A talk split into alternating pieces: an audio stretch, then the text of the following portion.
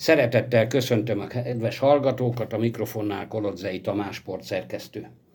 Vendégem Bujnócki Bence labdarúgó játékvezető, az pedig rögtön kiderül, Bence, hogy mi tegeződünk vagy magázódunk. Hány éves vagy? Jó napot kívánok, Bujnócki Bence vagyok, üdvözlöm én is a kedves hallgatókat. Én 21 éves vagyok. Na most kellene egy nagy levegőt vennem. Az ismert, hogy Garadnán élsz, merre van ez a kis falu? Garadna a Zabói térségben található Borsod megyében, Encstől egy 12 kilométerre. És mennyi idő alatt értél be Miskolcra? Az autópálya nagy segítség számomra, ilyen 20-25 perc. Ó, hát az nagyon gyors. Bence, van-e futballmúltad? Igen, rendelkezem futballmúltal a helyi labdarúgó sportegyesületben, aki a jelenlegi megyei másorosztályban szerepel, és ott utánpótlás csapatokban és felnőtt csapatban is futballoztam, mint kapus. És nem akartad folytatni? Mert hiszen 21 évesen már játékot vezetsz. Teljesítményem nem nagyon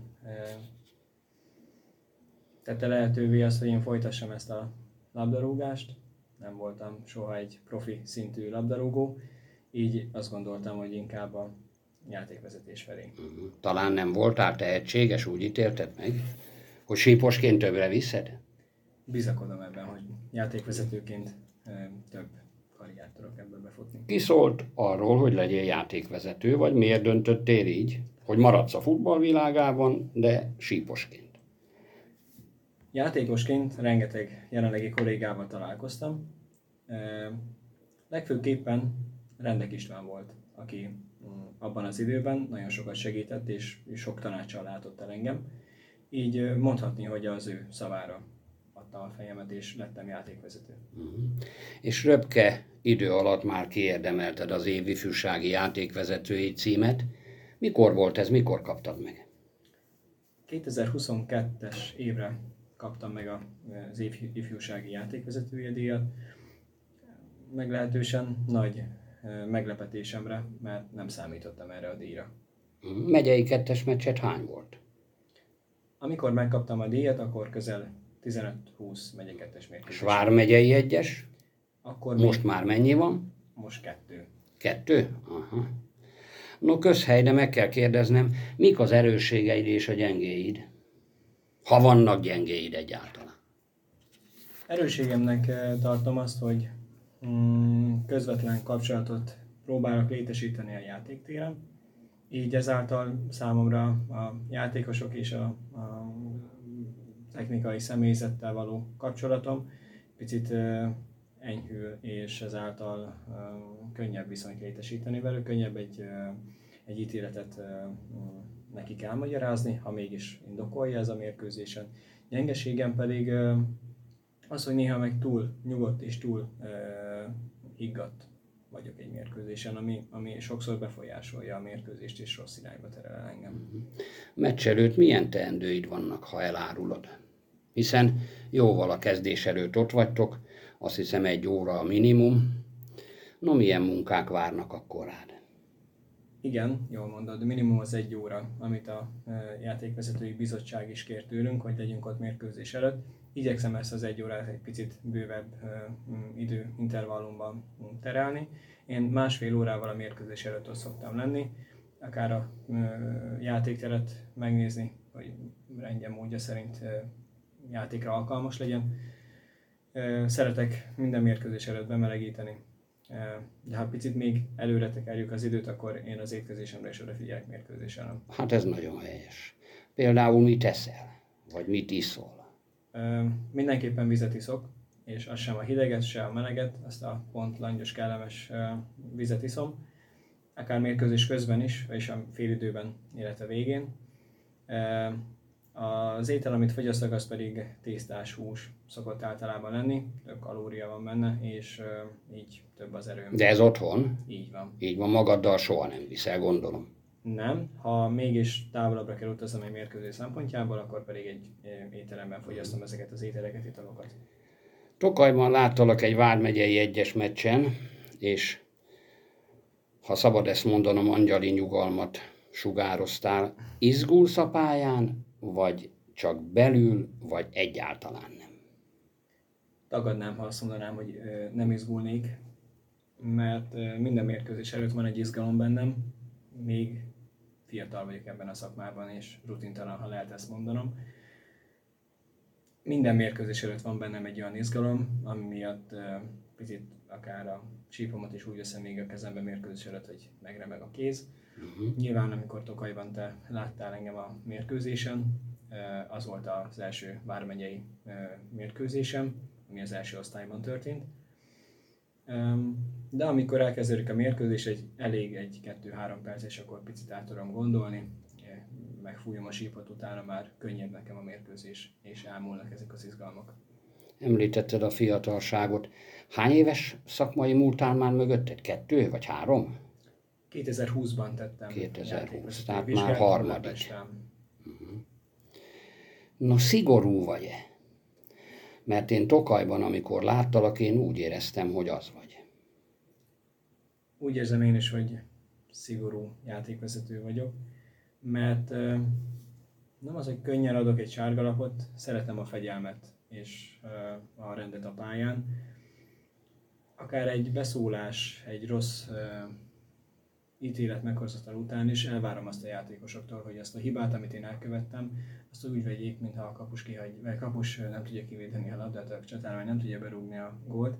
Ugyanúgy mi is emberek vagyunk, és ugyanúgy hibázunk, bármennyire is nem akarjuk ezt a játéktéren. De mindenképpen a, a fegyelem és a, a rend az, ami, ami számomra a leglényegesebb egy mérkőzésen. És az, hogy a játékosokkal nem csak az, hogy mint tanára, diákjával tudjuk egy jó hasonlat, jó példa. Egy fegyelmet biztosítani, hanem meg legyen az a közvetlen kapcsolat, de legyen meg az a, az a fegyelem. És ugyanúgy a határozottság és a következetesség is, ami nagyon elengedhetetlen egy mérkőzés szempontjából. Hogyan tartod magad karban? Napi edzésekkel és a szabálykönyv állandó bújásával, vagy azért csak egy kicsit lazábban készülsz? Minden nap nem készülök. Mm, általában két-három naponta. A három nap az már túlzás, de két naponta eh, mindig meglátogatom a Encsi eh, futballpályát. Ott szoktam tulajdonképpen edzeni. Ott van egy konditerem, ami, mm, ami segítségemre szolgál, és van egy futópálya, ami, ami szintén nagy segítségem két naponta úgy váltogatom az edzésemet, hogy egyik napon futóedzést tartok, a másik napon pedig benti edzésekkel folytatom a heti készülést. Megengedik neked, hogy oda menj, vagy fizetni kell? Mármint Encsen a sporttelepen. A sporttele futópálya, futópályára az ingyenes, az edzőterem az pedig béleti díjat követel maga után. Uh-huh. Na nézzük a vármegyei tényeket. Előtted van dr. Dédesi Mátyás, aki most ugye nem került fel az MB3-as keretbe. Így te sem lehetsz várományos. Egyáltalán tényleg úgy van, hogy te vagy a második ezen a ranglétrán? Helyes ez a megállapítás? Vagy így van ez? Na, először is nagyon sajnálom azt, hogy dr. Dédesi Mátyás nem került fel, én egy nagyon jó... Akit ugye mindenki Matyinak hív. Igen. Nem csak egy nagyon jó barátomnak, hanem egy nagyon jó játékvezetőnek is tartom, aki mind fegyelmezett, mind, mind fegyelem szempontjából, mint elmélet szempontjából, mint fizikailag és egy nagyon felkészült ember. Azt mondja, a ranglétrában én hanyadik helyen állok, ezt nem az én dolgom megítélni. Ezt én próbálom a dolgomat csinálni, edzésekkel felkészülni, fizikailag és akár elméletileg is a legjobb teljesítményemet nyújtani. Én természetesen bizakorok abban, hogy a előbb vagy utóbb. első osztálytól Igen. lesz majd ettől feljebb is, de én minden mérkőzésre úgy készülök, hogy az a legnagyobb mérkőzés, és az a tegyük fel a BL mérkőzés számomra, és, és nem csak nekem, hanem úgy gondolom a játékosoknak is. Úgyhogy ilyen hozzáállással kell nekem is minden mérkőzéshez hozzáállni. És az, hogy mit hoz a jövő, ez majd eldönti a bizottság, még eldönti a jövő, a jóisten. Én ebben a tudatban készülök. Igen, egy siposnak álmodnia kell az élvonalról. Rusz Mártonra visszaemlékszem, olyan korú volt, mint te, és egy konditerembe jártunk, nagyon sokat beszélgettünk, és már ő akkor is mondta, hogy ő álmodik az MB1-ről és az élvonalról. Te álmodsz-e ugyanerről? Természetesen igen. Nagyon nagy álmom az, hogy a magyar első osztályban vezessek egy mérkőzést. Mm. Messze még, ugye? Hosszú az út. Nagyon hosszú az út, természetesen, hiszen három éve, most lesz a negyedik szezonom, hogy el fogom kezdeni, majd augusztusban. Hogy megemlítetted Bruce Mártont, Bruce Márton személy szerint nekem egy megyei mentorom, akivel jó kapcsolatot ápolok én is, és nagyon sokat segít számomra. Jó, sok tanácsal lát el, és a fizikai felkészülésemet is sokszor ellenőrzi. Nagyon sokat köszönhetek már most neki. Mondhatni egy példakép számomra. Uh-huh. Itt jegyezzünk meg egy érdekességet, hogy a jelenleg ugye Ausztráliában dolgozó Fábián Mihály 22 éves volt, amikor már NB1-es kerettag lett, Pul Sándor ugye jó voltából, tehát máig csúcstartó, és máig ő a ranglista első helyezett, utána következett Watt 2, aki 24 évesen lett élvonalbeli, tehát hogyha te 21 éves vagy, akkor Misit már nem valószínű, hogy megelőzöd, mert ő mondom még egyszer 22 évesen, és hát nem is tudom, hogy Magyarországon valaki megelőzi-e valamikor is. Na de lépjünk tovább, meggyőződésem, amit mondtam neked, hogy az élvonalról álmodnod kell, van-e hazai példaképed, mármint élvonalbeli? Mint ahogy említettem, Bruce Martin az egyik példaképen a megyén belül. Ő de mennyi, 28 éves? Vagy tudom, 29 igen. Valahogy így, igen. A másik pedig a Berke Balázs. Berke Balázs szerintem nem kell bemutatnunk. Igen, FIFA játékvezető. Egy nagyon karakteres játékvezetőnek tartom, és személy szerint is többször uh, tudtam vele már beszélni, és uh, a magánéletben is egy rendkívül értelmes és komoly ember, úriembernek gondolom külföldiek közül. Nekem, ha szabad megjegyeznem, Collina a dúshajú, ugye, mivel nem volt egy hajszála sem, ezért dúshajónak hívtuk. Szóval nekem az olasz Collina volt a valaha is legjobbnak tartott játékvezető. Neked van-e külföldi példaképed? Igen, van, de akkor a hajstílusban majdnem, hogy egyezünk. Nekem a lengyel Simon Marcini az, aki az egyik példaképem külföldi játékvezetők közül.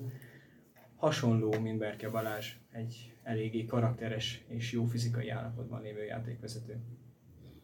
A társaiddal barátkozol-e, vagy tartod a három lépést? Most nem nevekre gondolok, hanem úgy általánosságban. Jártok-e közös rendezvényekre, vagy esetleg üdülni, nyaralni, vagy külföldre, vagy moziba, vagy bárhová?